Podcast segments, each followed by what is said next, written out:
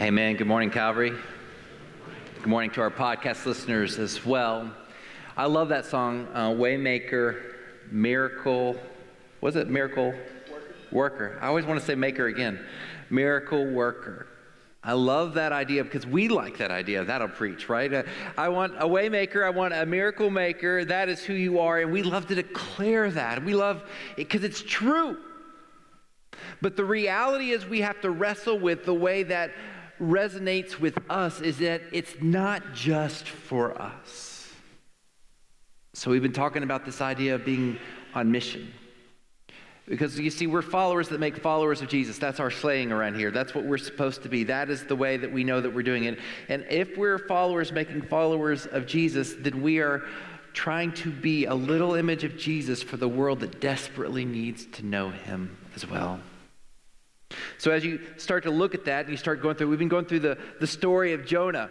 And Jonah liked the idea of God being the miracle maker, right? And he liked that idea, the miracle worker and all that stuff. And he loved that idea until God told him to go to the people he didn't want to go to. You know, I, I don't want to go that way. So the story of Jonah says he ran away from God only to be swallowed by a giant fish. Last week's story, he repented inside the belly of a giant fish. And then, as we ended last week, he vomited, he was vomited back up onto shore. Pale from the acids eating away his flesh. Stinky. I mean, you've been in, you know, a belly for three days and you smell like vomit. It's kind of gross. And then he's forced to decide what do I do now? When I was in seventh grade, so this is a way back, uh, probably 1988, my uh, dad wanted me to learn what it meant to make a living and all those things. And so one of our, our neighbors, Mr. Hill, called. Mr. Hill was a good old Texas country man. You know what I'm saying? And so he called my dad and he said, Hey, Mr. Barry, any one of your boys want to come down and uh, rake some leaves and pick up my acorns? That's acorns for those who don't know. Acorns? And I, I said, Well, I'll do it, Dad. And he was like, Great, go down and talk to Mr. Hill. Mr. Hill goes, How much do you want to uh, pick up all of the leaves and the acorns out of my yard. And I, I said what it seemed like in that my mind at that time, an astronomical figure, thinking that I would have to negotiate. I go, $25, and he goes, done. I was like, sweet, 25 bucks. I'm in seventh grade in 1988. You know what I could do with 25 bucks? Well, I started Friday. One thing I didn't tell you is uh, he had six acorn trees.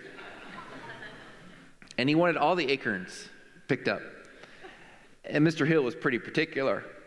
So Friday, I, I, I, worked and I worked and I worked and I came home for dinner and I said, Dad, I'm going to quit. It's not worth it.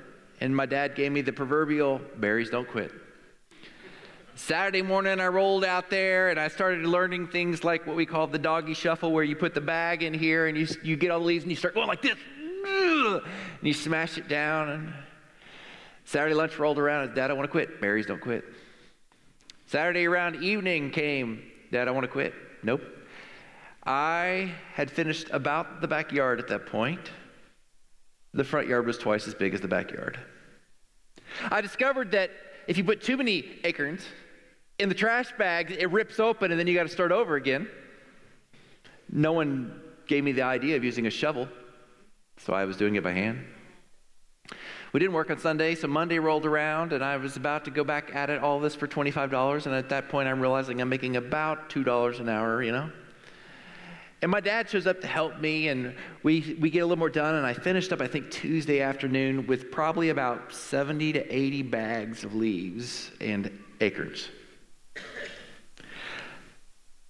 I remember that lesson because I remember thinking, I don't really want to do this anymore. It sounded fun from the beginning, but the job seemed, when can I quit? And we live in a world that wants what we want until we don't want it anymore. And then the, the, the normal practice is I want to quit. I want to quit my marriage. I, want to I want to quit following God. I want to quit. I, I want the easy way out. I only want it if it's beneficial for me. And we've lost this idea of what it really means to be committed. But if you're a follower of Jesus, here's what I want you to see it is worth it But the way that you know that it is worth it is when you go out and you live the mission. When you're not living on mission, that means that you haven't fully grasped what God has done for you. Is it possible that you could be missing the blessing of what God wants for your life today? And I'm not talking about a bigger car, or a nicer car is a better way to say it. I'm not talking about the bigger house or the bigger paycheck. I'm talking about the blessing of how God looks down and how He immensely cares for who you are. The way that you know you're missing it is because if you aren't sharing it with other people, then you've missed what God is doing. And that's how we know we're molded for mission. But the good thing about God is He's a very forgiving and loving God. In Jonah chapter 3, we're doing Jonah chapter 3 today. Here's what it says The word of the Lord came to Jonah a second time. Remember, at this point, he smells like vomit. Get up, go to the great city of Nineveh, and preach the message that I tell you. So Jonah got up and went to Nineveh according to the Lord's command. God told him the second time. After he got spitted out, you know what God said? Go back and do what you're supposed to do the first time. I don't want to. I didn't ask you. Go do it.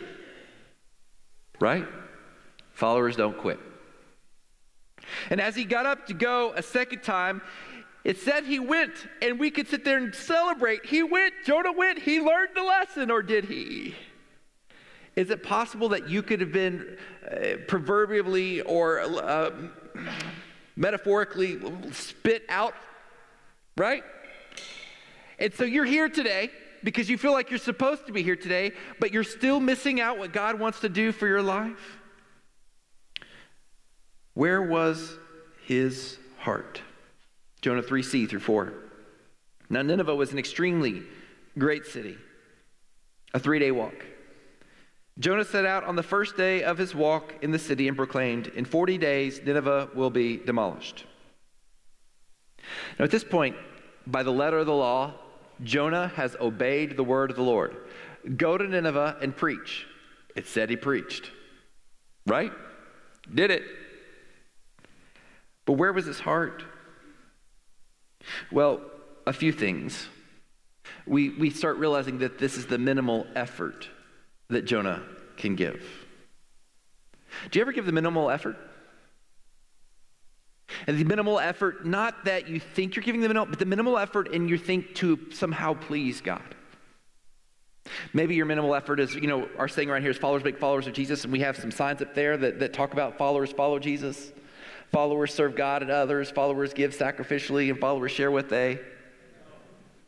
Okay, so if I can say that I'm doing that, right? I'm, so followers follow Jesus. I went to church. Woohoo! Did it. Uh, followers give sacrificially. I put some money in the offering plate. Followers serve God and others. I rocked a baby. Testify. I did it. Is it possible that you could do all those things and still not be following God like you should? Jonah preached a very, very short message. And the main idea that you need to understand from this is just because you're obeying God in action does not mean you're actually obeying God to completion. Because God cares about your heart. Just because you're obeying God in action does not mean you're actually obeying God to completion. He went to Nineveh. Jonah went to Nineveh and he preached to the people. In Hebrew, it was a five word sermon. English, it was longer. Hebrew was five words. Now, the saying in seminary is the congregation will never complain about a bad short sermon, right? And all God's people said, Yep, that's right. Uh, uh, but five words. He preached a five word sermon. And when he went out, he went out and he said he preached the first day. But how long did it take him to go around Nineveh if he was going? Three days. So he preached one day a five word sermon. Hello? Is that registering? What's the minimal effort I can do to appease, to appease God? So, what can we learn about the five things about a five word sermon. Jonah was only doing the mental effort he could. It's a place when the offering bucket passes and you're now a person who calls this place your home and you sit there and you go, God, what is the minimal I can give today? To not feel guilty. Or when we need people to host booths for trunk or treat, or what do we call it, the candy crawl now? It's changed names a couple times. The candy crawl? And you sit there and you go, well, that's a lot of kids, and I don't really like kids, so I'm just going to donate two bags of candy. I wonder if the dum dums, because they're the cheapest, will that count? No, they want the Snickers people. That's what they want. Amen. So I love that. Jonah was only doing the minimal requirement. Are you ever guilty of that? Jonah feared God, so why did he preach? He feared God and likely didn't want to go back to the belly of another fish. Sometimes you show up to church because you fear God, not because you actually want to encounter God. Sometimes you do what you, because you know you've learned in your life, God's going to get your attention because the way that you're living has led to a struggle. And so you're sitting there going, I, I don't want to struggle anymore. So how can I somehow fool God into giving him the best that I can? It's like when your wife's mad and you secretly wash the dishes saying, see, all things better. Right? What else can we learn about the sermon? The sermon doesn't mention God. It doesn't. Look, look what it says. In 40 days, Nineveh will be demolished. what a great sermon. In 40 days, that'll be like me going, in 40 days, you all are going to die. Thank you. Go to lunch. You're like, wow, that's depressing. And when you have a sermon, by the way, that, that doesn't talk about God or use the scripture or mention the cross, it just, it's just like a little file this back under the, the, the Rolodex of your mind memory bank if you're listening to TV preachers and that kind of thing. If they don't use scriptures and talk about God and the cross, don't go back. Jonah yet preached a sermon where he didn't mention God. What else did the sermon not mention? The sermon does not mention repentance or salvation. Uh, preaching 101 when you preach a message, you're supposed to give people something to do with the message. Right? So, around here we have something called the Monday morning application, which, spoiler, right, is not supposed to be just for Monday. It's actually something you're supposed to practice just the rest of the week. We call it Monday morning application because it takes place outside of Sunday morning. And so hopefully you remember it. We could call it the rest of the week application, but that's a lot wordier and a lot more difficult to say. So we call it the Monday morning application. And, and just little heads up, we give you one of those every week, but it may not be in the same spot today. So don't sit there and go, well, you forgot the Monday morning application. Jonah's message did not only not give a Monday morning application, it didn't give any application. No idea of repentance. You're all going to die. Which I think in Jonah's mind was going, good, you're all going to die. You're going to get what you deserve. Or the idea of turning around or nothing. And finally, the sermon does not offer any hope. Can you imagine coming week after week and hearing a message that doesn't offer any hope? But we should have hope. Why? Because we worship the Waymaker, right? The guy who does the miracles. That is who he is. And as we understand how God does miracles in our heart and in our life, it, be, it should change the way that we view the world. But so often, what we do is we view the world as God is here for me when I need Him. When I'm at the end of my rope, when I'm at the end of my marriage, when I'm at the end of my life, when I'm at the end of my line, when I'm at the end and the bottom of my pit, that's when I need God. And that's when I cry out to God and we go, God, hear me. And guess what? He does. And because we feel the presence of God, sometimes we allow that to twist and turn into making it think that God is somehow just for us. And we make him into a narcissistic, we make ourselves into narcissistic, self serving people. And we miss the heart of God. So, Daniel, this is very depressing. I know, but I'm going to come back with hope. Remember, I talked to you about that. We're going to end there. But I want you to see something real quick. Faithfulness in its purest form has to reflect the heart of God. God cares more about your heart than your actions. God cares more about your heart than what you're saying you're doing. And I think it should scare us that we can walk into church having just had a huge argument with the people in our car, whoever that may be. Some of you are like, know, were you in my car today? No, it happens every week. And we walk in here and we go, God is so good. And we put on our smiles and we talk about the glory and the wonder of Jesus. And we walk out unchanged. We walk out with a cold heart that wants what we want, and we want God, and we somehow feel like by showing up, we've done God a service. Thank you, God. Look what I did for you. I showed up to church. Hallelujah. And God's saying, You showed up to church, but you're missing church. You know what I'm saying? Because church is not a time that we meet in the week, it's when God's people fall madly in love with the Savior of the world and let Him change us.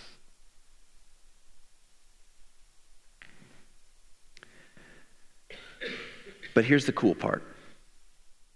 Even when you're struggling, God can still use an unrepentant heart to draw his people to him. He can. How can he do that?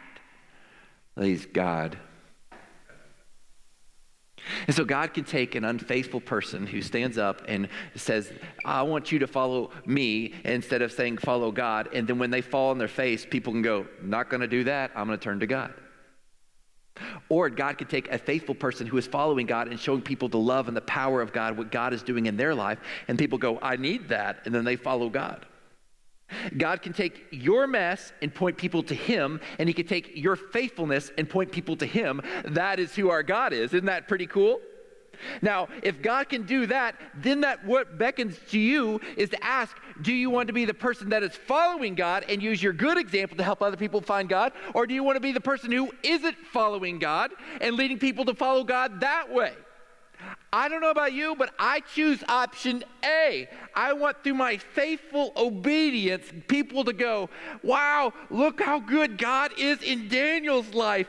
I need a little bit of God like that. I don't want to be the person who's sitting there going, wow, I don't want to be like the person who God thinks is in Daniel's life, so I'm going to turn and try to find the real God. You know what I'm saying?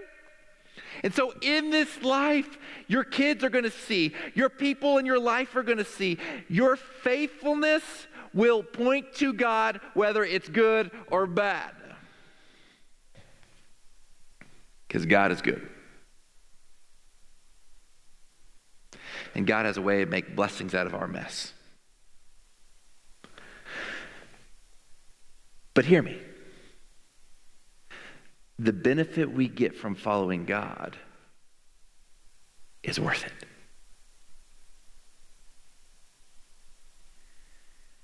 Why did the people repent? Is it not possible? One suggestion is that the people have heard of Jonah, what he'd done for Israel and about their borders, and they knew who he was.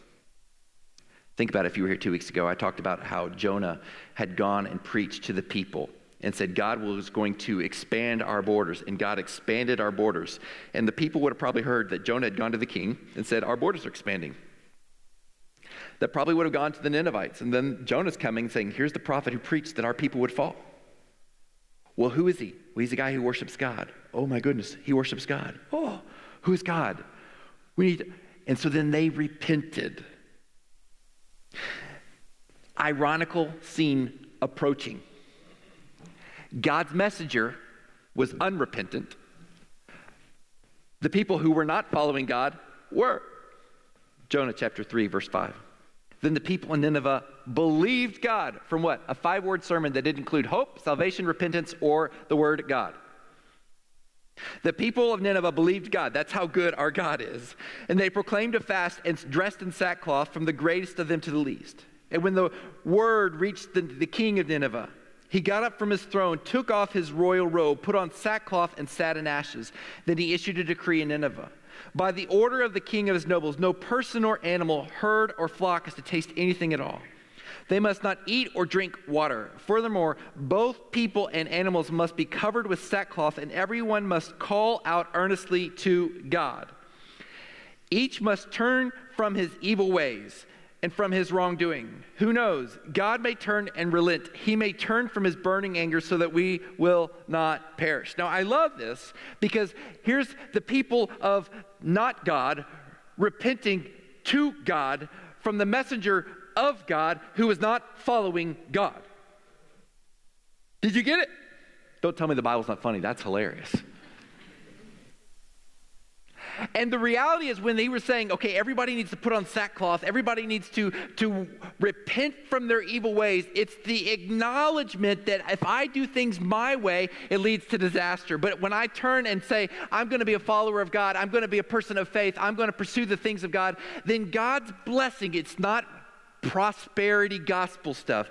God's blessing of the relationship we have with Him as He guides us and directs us, as He leads us in the paths that are good, as David says, through the valley of the shadow of death, I will fear no evil kind of good. You know what I'm saying? The peace, the love, the gentleness, the kindness, the patience that comes from the fruit of the Holy Spirit as we nurture it and we allow it to grow in our life, as whatever comes our way, we have the presence of God with us. That is what I'm talking about when we talk about the blessing of God. When God's blessing falls on you, you have the presence of God with you. When you understand that, it changes you. And the king was sitting there going, We're not doing that. So repent. Humble yourself.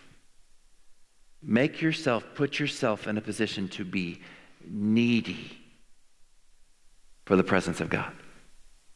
How needy? Well, they didn't feed the animals. They didn't feed the animals. Why? Because I don't, first glance, I'm sitting there going, why didn't they feed the animals? Uh, do they, they must not know that animals are not made in the image of God. And so they think that the animals have souls like humans and stuff like that. I'm not going to get into that debate right now, but that's not actually what's going on here. See, I am a dumb city boy. I grew up in a small little town called Dallas. Okay? Texas. Y'all get that that's not small, right? So the idea of animals were like, we didn't have them. But when you don't feed animals, apparently what happens after a couple of days, uh, this last service I just said this perfectly. When you don't feed animals, and then a baby immediately started crying, I was like, exactly, right? You know what happens when cows are used to being fed every day and then they aren't fed? They start going, ah, I've just been told that and reading my research. I've not actually experienced that.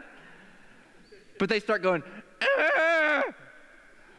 which is like their way of saying, hey, feed me. If you want to eat me, you got to feed me. Beef. So what's for dinner? And so the animals were crying out and moaning. Now, why would the king have the people do that? Because he wanted them to be reminded, all of the people, that as the animals groan for the hunger that's in their belly, so as we are hungering for the presence of the Lord because we haven't eaten in three days, we are all dependent on God who made this universe to give us what we need. So, as we hear the hunger cries of our animals, so we are to cry out for the Lord to be our provider, our sustainer, our healer, our hope, our waymaker, our miracle maker. Do you get it? Now, here's the cool thing the lost people got it, but the believer didn't. And so I want to ask you today is it possible that you show up here week after week and you're missing what God's really saying? Is it possible that you are trying to find the presence of God, but you're frustrated because you're, you're encountering something that just isn't resonating well? You need to repent. Repent, repentance doesn't begin first with action, it begins with the heart because the heart matters even more than our head knowledge in regards to our relationship with God. How do I know that? When the thief was on the cross dying next to Jesus, as he was dying there, he said, What should I do to inherit eternal life, right? Jesus said, Today you'll be with me in paradise. You get it. You know what Jesus didn't say to the thief on the cross? Hey, do you believe I was born of a virgin? I was. Mary. Her name is Mary. And, and do you know the, the, the, the, what Romans 3.23 says and Romans 6.23 says and Romans 10? You may not know that. It's called the Romans Road. Let me pull out this track. Can you, can you get it out of my pocket? That's not to make fun of what Jesus was doing on the cross there. That's, that's the reality that Jesus didn't have. All it took was faith. And it took faith of the heart, and the heart leads to the wanting to know more of Jesus. So the head knowledge comes in the pursuit of wanting to know our Savior. Just like after I got married, I wanted to know more about my wife. When I started dating my wife, I was like, how can I find out everything I want to know? I want to know more about her. And then I wanted to go around and tell everybody about her. And then I wanted to live in a life where everyone knew that we were together. And this is what it means to be in a relationship with God. When you start seeing this person loves me despite me and cares for me and wants to make a difference for me. And then all of a sudden you're sitting there going, they love me. And that's the beauty of it. And we will all one day face the judgment of God. Yet, even though we will all one day face the judgment of God because we are all sinners and fall short of the glory of God, God in His mercy despite our unfaithfulness, will allow everyone that believes to repent and know him. Do you need to repent? From trying to fool an unfoolable God? God would rather you have to be an Assyrian than Jonah. Because the Assyrians repented. Jonah did not.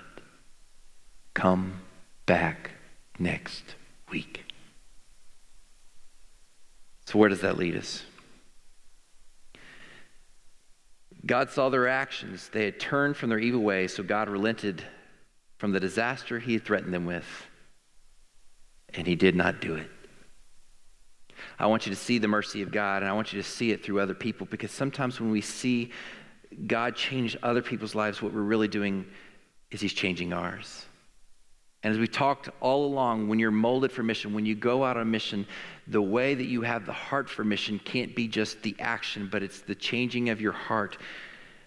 And so I want you to realize that other people are not our true enemy. And I want to leave us with this reality Ephesians 6:12. For our struggle is not against flesh and blood but against the rulers, against the authorities, against the cosmic powers of the darkness, against evil spiritual forces in the heavens. Our enemy is not other people. Spiritual warfare is real.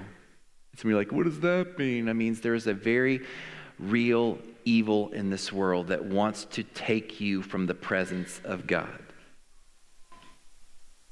and cause you to spend an eternity separated from Him. But God looked down and He said, I love you. And He gives you the chance to follow and chase after Him. But here's what I know. When Jesus gathered with the disciples in the upper room, right as he was about to go away, these were the guys who knew everything about it, right? They were the, hey, we're the followers of Jesus, woo, you know, all that stuff. He said, Peter, before the night is over and the rooster crows, you're going to betray me three times. And so you can come in this room and you go, I get it now. I'm going to follow Jesus. And in the parking lot, have the biggest fight you've had in your marriage since whenever. And you'll be like, was that all fake? No. But yet, God is good. And it's not dependent on your actions, it's dependent on your heart. And every time we fall down, we are to repent. It doesn't mean we run full forward into sin and go, well, I'm a sinner. But we understand what Jesus did through us on the cross. So that's why when Jesus gathered with his disciples in the upper room, he took the bread and he took the cup. And he wanted us to remind us that it's a journey and that it's repentance and it's coming before him day after day after day, asking God to show us how he loves us. So if you have a relationship with Jesus today, we're going to participate in the, the Lord's Supper or communion. We're going to pass this cup and we're going to hold on to it. It's going to remind us that his body was broken for us and that his blood was shed for us on the cross. And, and through this story, we are reminded to turn to him. So today, even though this won't fill you up, it will. I want you to, to take this as a reminder to hunger for the presence of God in your life, to let him fill you, to repent realize you can't do it on your own, to receive the mercy and the freedom, the joy of chasing Him. Deacons, would you come forward? God, I thank you for this time. Would you move and breathe through us now? Show us what it means to follow you, to chase after you. We thank you for what you're doing. In your name we pray. Amen.